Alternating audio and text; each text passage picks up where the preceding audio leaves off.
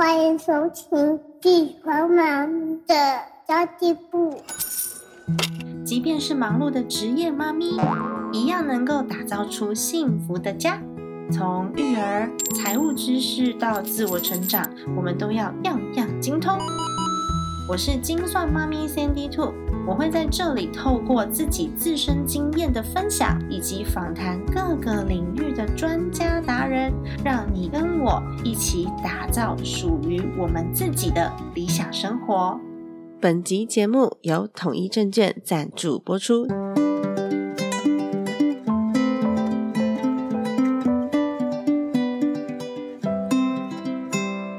大家都很熟悉 ETF 指数型的投资，但是你有听过 ETF 吗？一天是一个蛮新型的工具，所以呢，就连我 CND Two 我都没有去触碰过 ETN。但是我觉得毕竟是新的商品嘛，我们都可以去了解一下这个商品适不适合自己，那它的投资属性又是如何。那么 ETN 其实就是直接追踪指数的证券商品。那购买 ETN 产品不代表你直接持有 ETN 所追踪的成分股，而是享有那个标的带来的报酬。简单来说，就是券商。商会拿投资人的钱，然后约定好给予追踪指数的报酬，而券商呢，他自己会依据避险的考量，他自己配置投资。那到了到期的时候，或是买回的时候，他可以支付投资人的金额是完全追踪指数表现来的，可能会比你的投资金额高，也有可能会比你的投资金额低。它不具备到期保本的功能，但是呢，有可能可以经由一个轻度的投资去买到你自己比较。感兴趣的产业，例如统一证券七月的时候发行了一档亚洲半导体的 ETN，就是亚洲半导体这个标的，它的股票代号是零二零零二五。那其实现在一张还不到九千块钱，它集结了台积电啊、韩国的三星啊、日本的威力科创等各方霸主。如果你真的对半导体产业非常的有兴趣，然后你又不排斥去了解一个新工具。那么就欢迎你可以点选资讯栏位喽。还是要再次提醒大家哦，现在的投资工具虽然说非常的多元化，也都很值得我们去了解，但是你绝对要清楚自己的投资属性，以及你每一笔钱现在规划的投资目的是什么，我们再去找相对应的工具哦。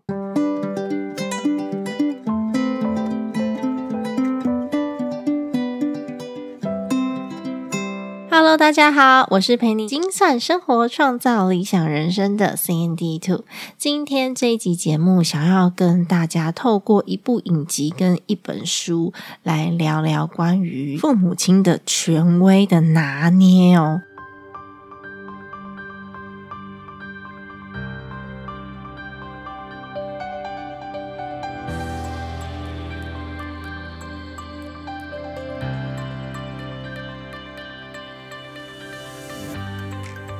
最近因为我的孩子刚好三岁嘛，然后他又进入了小班。他的模仿对象顿时扩大了许多。诶，以前他的模仿对象可能就是家里面的这些人，那现在呢，他进到了小班，而且是混龄班。他的模仿对象呢，哇，有变成有老师，然后有哥哥姐姐们，然后还有很皮很皮的哥哥姐姐们。所以有时候呢，状况就会稍微多一点。再加上这个孩子呢，他是思考型的孩子，所以你一定要给了他答案，然后要能说服他。他才能够服气。那你要知道哦，哇，要用三岁小孩听得懂的语言来说服他，让他懂，然后让他知道爸爸妈妈为什么这样子想，为什么这么说，为什么有这一些规定或者是规矩，其实是蛮困难的。那么最近呢，因为朋友的推荐，所以有接触到了一部的影集，叫做《黑镜》（Black Mirror）。那它其中有一集。影集呢，它是那种小短片，才五十二分钟而已，叫做《方舟天使》。我认为这部片是控制欲超强的爸爸妈妈一定要看的、不容错过的影集，才五十二分钟而已。那么，如果你还没有看过的话呢，你想要自己去看，你现在就可以先 stop 停止，因为我后面呢会描述到它的剧情。不想要被暴雷的朋友，可以先去看这个《Black Mirror》，是一个英国的短片影集。第四季的方舟天使，如果有控制欲超强的另外一半，或是老公、老婆、爸爸妈妈，很适合看这一集。好喽，那我现在就要开始爆雷喽。《方舟天使》这部影集是在讲一个非常非常爱他孩子的妈妈，她爱到她想要保护她的孩子，保护到极致。于是她去找到了一个未来科技，就是一个平板，它可以定位孩子的方位，就跟我们现在有那种智慧型的儿童手表一样。然后也可以限制一些孩子看到的画面。那这个妈妈呢，因为她只有一个孩子。然后他不想要他的孩子受伤害，在孩子三岁的时候，他因为是去追了一个狗狗，所以呢，他就找不到小朋友了，小朋友走丢了。哇，女主角非常非常的害怕跟担心。其实，身为爸爸妈妈，就会很想要杜绝这件事情，所以呢。很多父母亲就会给孩子戴那个定位的手表，对吧？我觉得戴定位手表无所谓，因为我们的初衷是什么？我们的初衷是为了不要让孩子不见。毕竟现在社会没有像以前的社会这么单纯嘛。但是呢，这部影集里面的这个妈妈，她在她的女儿的脑中植入了一个晶片，连接到平板，她可以透过平板去控制她女儿看到的所有令她害怕或是可怕的事情。所以，只要让她的女儿会吓到的东西，她通通都会马赛克起来看不见。比如说，有一只大狗狗在对它吠叫，或者是有流血的画面，然后全部都会变成马赛克。所以，他的孩子从三岁到九岁，他通通都不知道什么叫做危险跟悲伤，所以。常常会有那些危险的事情朝他过来，或者是让他很伤心的这个瞬间的 moment，他其实是看不见的，所以他的表现都是嗯没有什么反应，很无动于衷。那他的同学也会觉得他好奇怪哦。因为这个平板就是可以分析孩子现在的心跳、呼吸啊，跟他的内分泌的状况，去分析孩子是不是有很大的精神压力，他是害怕还是什么样子负面情绪。只要是负面的情绪一来，他就会把孩子看到的事物全部都打上马赛克。全面的被妈妈给保护起来，所以孩子觉得很奇怪，不知道为什么他的眼前常常都会模糊一片。那他从来没有过那种什么伤心啊、害怕、恐惧呀，或者是愤怒这种这种喜怒哀乐人应该正常有的情绪，只要是负面的他都没有。那有的时候同学们在一起玩，他也不知道同学在玩什么，所以自然而然人际关系就不太好。那同学们在讲到流血啊、流血的画面的时候，他也不知道血是什么，所以他到九岁的时候，他就开始自残，他在自己的身上画出血来，但是他依旧看不到自己的血。于是妈妈很紧张，就带他去看了心理医生。心理医生才发现，哦，原来这个小女孩她就植入了像这样子的晶片，所以就建议他妈妈说，这个晶片啊。没有办法取出来，但是他对孩子的成长来说是很大的伤害，所以建议妈妈不要再去使用这个监视器监控女儿了。那九岁的孩子呢？他才开始面对真实的世界，他知道什么是血，他知道什么是暴力，然后他开始了解这个社会的一切。他的过去就像一张白纸一样，所以他迫不及待的想要补足。他要补足三岁到九岁他这不了解的东西，所有所有他不了解的东西。因此呢，他短时间内接触到那种比较阴暗、比较险恶的资讯，比较暴力的资讯，然后当然也看了一些就是关于情情爱爱的影片，然后就尝了禁果嘛。后来呢，他的妈妈还是偷偷的去用了监视器。然后稍微看了一下他的画面，发现诶，他偷尝禁果。于是妈妈就开始在他的早餐里面加了避孕的药物，并且呢，跟他的另外一个对象，就是跟他一起尝禁果的另外一个男生的对象沟通。小女孩才发现啊，妈妈怎么还在看这个平板？到最后呢？嗯，你也知道，如果说有这样子控制欲很强的父母，我们其实压力会非常非常的大。那他到最后是。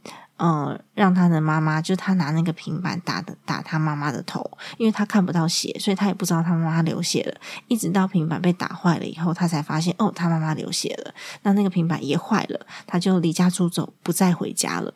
这就是整部剧的一个呃大纲啦。但是如果你要看细节的话，我觉得细节的剧情可以让你感受更深。我觉得爱子心切是人之常情，但是我们还是要花时间去陪伴跟引导孩子，不要让孩子什么都不懂，然后什么都不知道。要真的发生危险的时候，他才有认知。而那时候呢，可能我们不在他的身边。我举个例子好了，不知道大家在切蛋糕的时候点蜡烛，你会不会让孩子去接触那个蜡烛？因为它是火嘛，所以有很多爸爸妈妈都会想说：怎么可以带孩子玩火？玩火是不好的，这样孩子会受伤。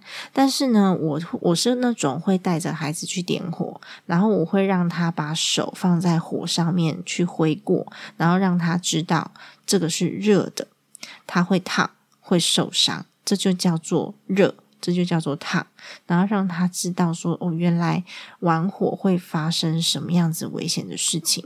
那我甚至也曾经呃，在放洗澡水的时候，因为小朋友一直要去玩那个热水，一直在玩热水，所以我就把水调到很热，然后让他去摸，他一摸就开始大哭。但是其实那个水温是我调的嘛，所以我就知道哦。那个温度是不会受伤的，只是他一定会吓到。那他从此以后就知道什么叫做烫，然后什么东西会烫，什么东西不能碰。于是呢，他认识了这个字，那他也知道这个字实际上是什么样子的意思。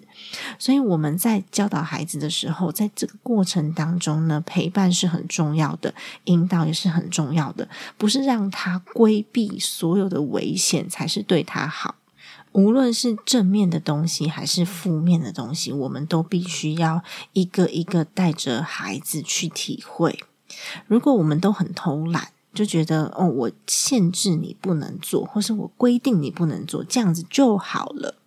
那么孩子其实不懂，就跟我们小时候妈妈都会说啊，你还小啦，你不懂啦，长大就会懂。那长大要怎么样才懂呢？如果我们从来没有接触过，那长大要怎么样才懂？是不是我们在成长的过程当中，有人告诉我们我做错事了，或者是我们吃了亏，我们才会懂？那为什么妈妈不小时候就告诉我们这是怎么一回事？所以类似这样子的情况呢，其实也非常的多。我们来到这个社会上就是一张白纸，所以我们没有体会过的情绪，没有看过的画面，其实是不懂的。就像我儿子有一阵子很爱学那个大哥哥讲不好听的话，就是骂什么笨蛋啊之类的。我觉得“笨蛋”这个字其实没有很严重，但是在三岁的小孩嘴巴里面讲出来，我还是必须要告诉他，它代表什么意思。那我就问了我儿子，我就问他说：“那你知道这句话是什么意思吗？”其实他不知道，他只是知道说大家在讲这句话的时候，大家都会笑，所以他觉得很好玩，他就一直讲，一直讲。那我去问了他，我才知道哦，原来孩子不知道这两个字的背后的含义是什么。这对他来说就是一个陌生的单字，所以不管是任何的感觉、任何的情绪、任何的事件发生，就像我刚刚讲的，就算是很热这件事，如果我们不曾体会恐惧、害怕这些东西，我们不曾体会的话，我们就不会知道它是什么意思。那剧中的小女孩也是这样哦，因为她从来不曾体会过，所以她不知道那是什么感觉，是什么样的意义。所以带着孩子好好的去看见生活真实的样貌，然后教他们用心去体会，然后用心去探索，面对自己的情绪，然后处理问题，这些都是爸爸妈妈可以从小到大去引导孩子的。我从来不觉得危险的东西或者是不好听的字眼，或者是那种负面的情绪，我们应该要阻止孩子去体会。其实真的不是，他如果越早体会，越早学到，他就会越早去规避这些危险。就像我刚刚讲的玩火的案例好了，如果我从小到大都不让他去碰火，那有一天当他拿到了这样东西的时候，因为他不知道会发生什么事情。即便知道，也是听大人讲的，他不曾体会过，所以他会不会就把？家里面的某一个东西就烧起来，或者是引起火灾，有可能会发生，因为他不知道它的危险性到底到哪里。所以关于火这件事情呢，我还有带着我的孩子直接看那个《火神的眼泪》。当然，对于两三岁的孩子来说，是稍微有一点写实了一点，但是我觉得反而这对他来说是好的事情。我会在整集的剧情当中跟他解释现在发生了什么事，那他也能够接受，而且。跟他的生活是可以 relate 的，那他是不是就可以避免去未来他玩火这件事情的发生？《方舟天使》这部剧里面啊，其实这个妈妈犯的最大错误就是过度保护孩子，以至于呢，孩子其实对社会是没有太多认知跟体验的，一瞬间就爆发出来了。受到更巨大的伤害，甚至呢，对妈妈的控制是非常的反感的。但是妈妈的控制其实真的是出于父母很深很深的爱。我们有的时候都会以爱为名，然后做了很多伤害人的事情而不自知。这部片子就是鼓励大家，《黑镜》（Black Mirror） 方舟天使，你可以去呃 Netflix 来找来看看，Netflix 就有了。那么接下来呢，我想要推荐的这个是一本书。其实这本书我是再次把它拿出来看的。我之前看就觉得，嗯，我还蛮喜欢的。那这次看呢，我又觉得更感动了，因为。嗯，怎么说呢？我在上一次看的时候是孩子刚出生没有多久的时候，然后我只是觉得，哦，这个书写的很不错。但是我现在是真的面对了孩子教养的问题，我真的开始这一阵子买的书都是跟教养有关的书，因为我想要知道我怎么跟孩子对话。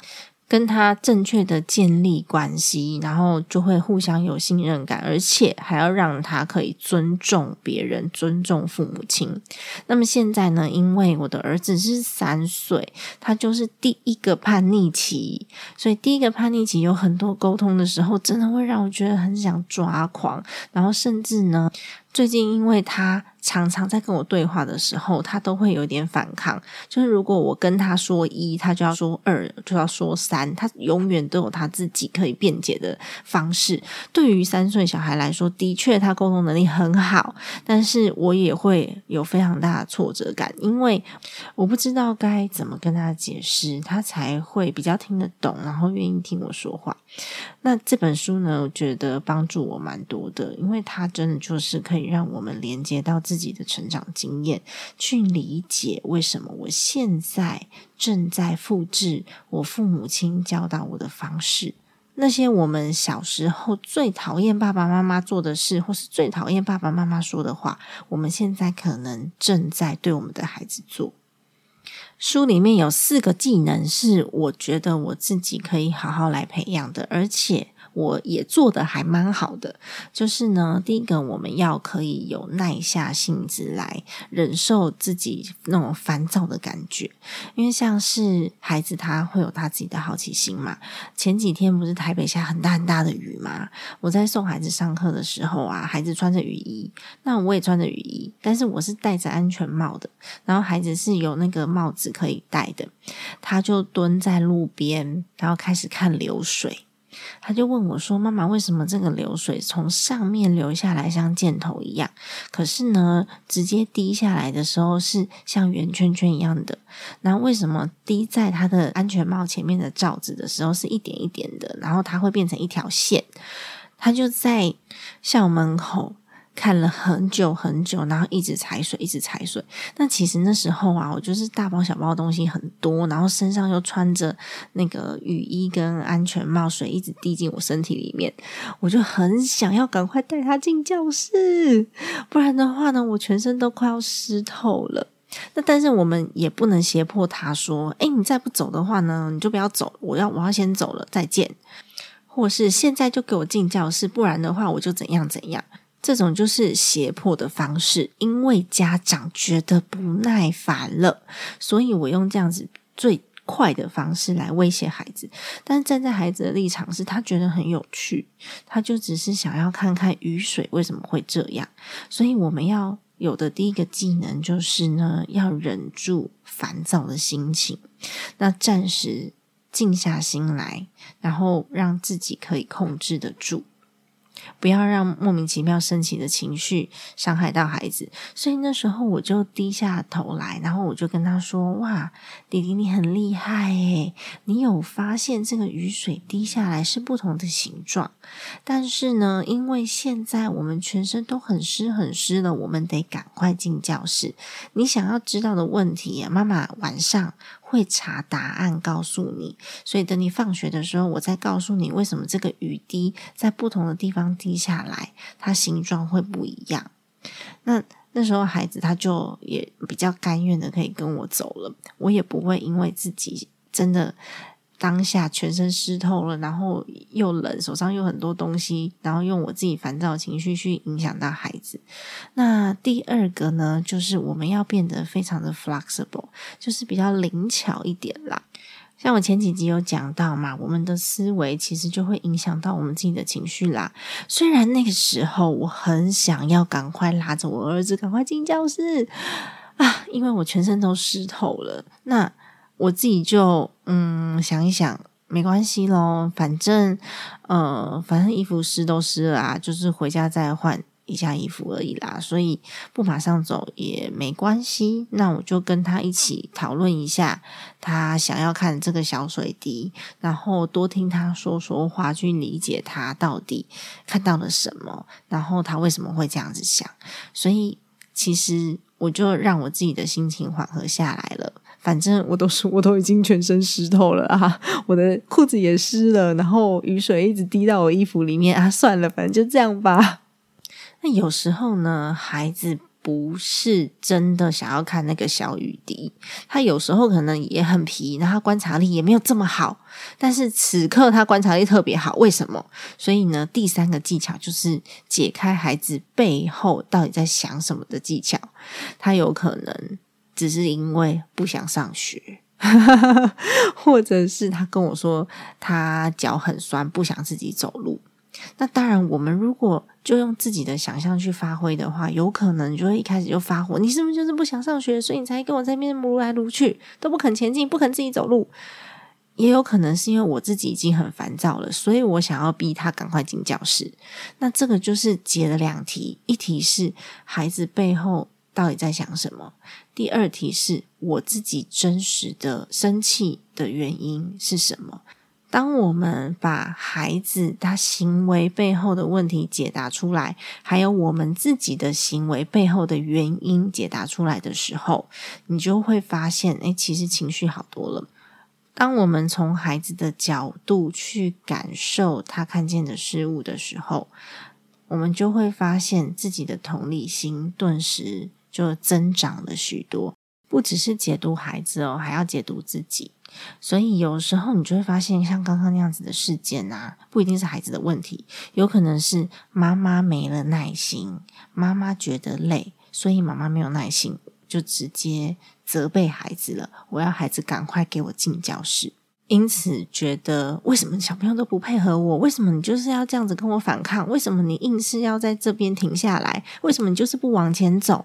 到底发生什么事情？你要这样子不听话，所以其实我们没有去解读背后的原因，就会产生出非常多的误会。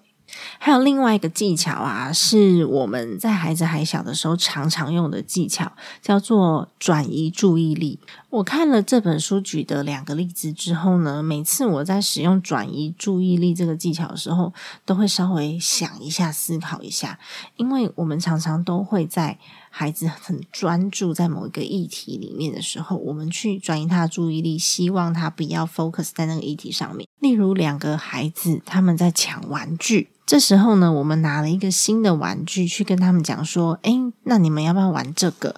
的确是成功的转移了注意力，没没有错。但是呢，我们没有办法帮助孩子去理解怎么样沟通跟面对冲突。他需要学会的其实是未来面对冲突的时候，他可以怎么做。我们不要把转移注意力这样子的一个方法拿来作为逃避的管道。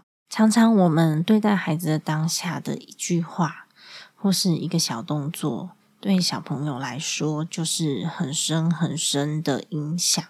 因为爸爸妈妈在孩子儿童的时候，就是真的是大雨天，所以你会发现啊，有时候你回想影响自己最深的那句话，都是自己在童年的时候可能受过鼓励，或是受过打击。然后就变成了你的信念。其实大部分的爸爸妈妈，我也是，我都希望孩子很快乐。所以当孩子去有一些很负面的情绪，好了，我觉得负面情绪不是不好的啦，因为每个人都会有，这是正常的事情。但是当我们的孩子在生气、哭啊，或者是他很痛苦、悲伤、受伤的时候，我们有的时候会告诉孩子说：“不要生气啦。”嗯，生气是不好的，或是嗯，不要再尖叫啦，阻止孩子去发泄自己的情绪。有时候我们甚至会说，这有什么好难过的这件小事？但是其实对我们来说是小事的事，在孩子身上是大事啊。嗯，就像我们可能国高中的时候，在面对的挫折，可能考试考不好，对我们来说就是很大的事，或者是失恋，对我们来说就是很大的事。但是现在我们都已经三四十岁的人了。我们拥有更高的情商，跟我们看过的事情的角度不太一样。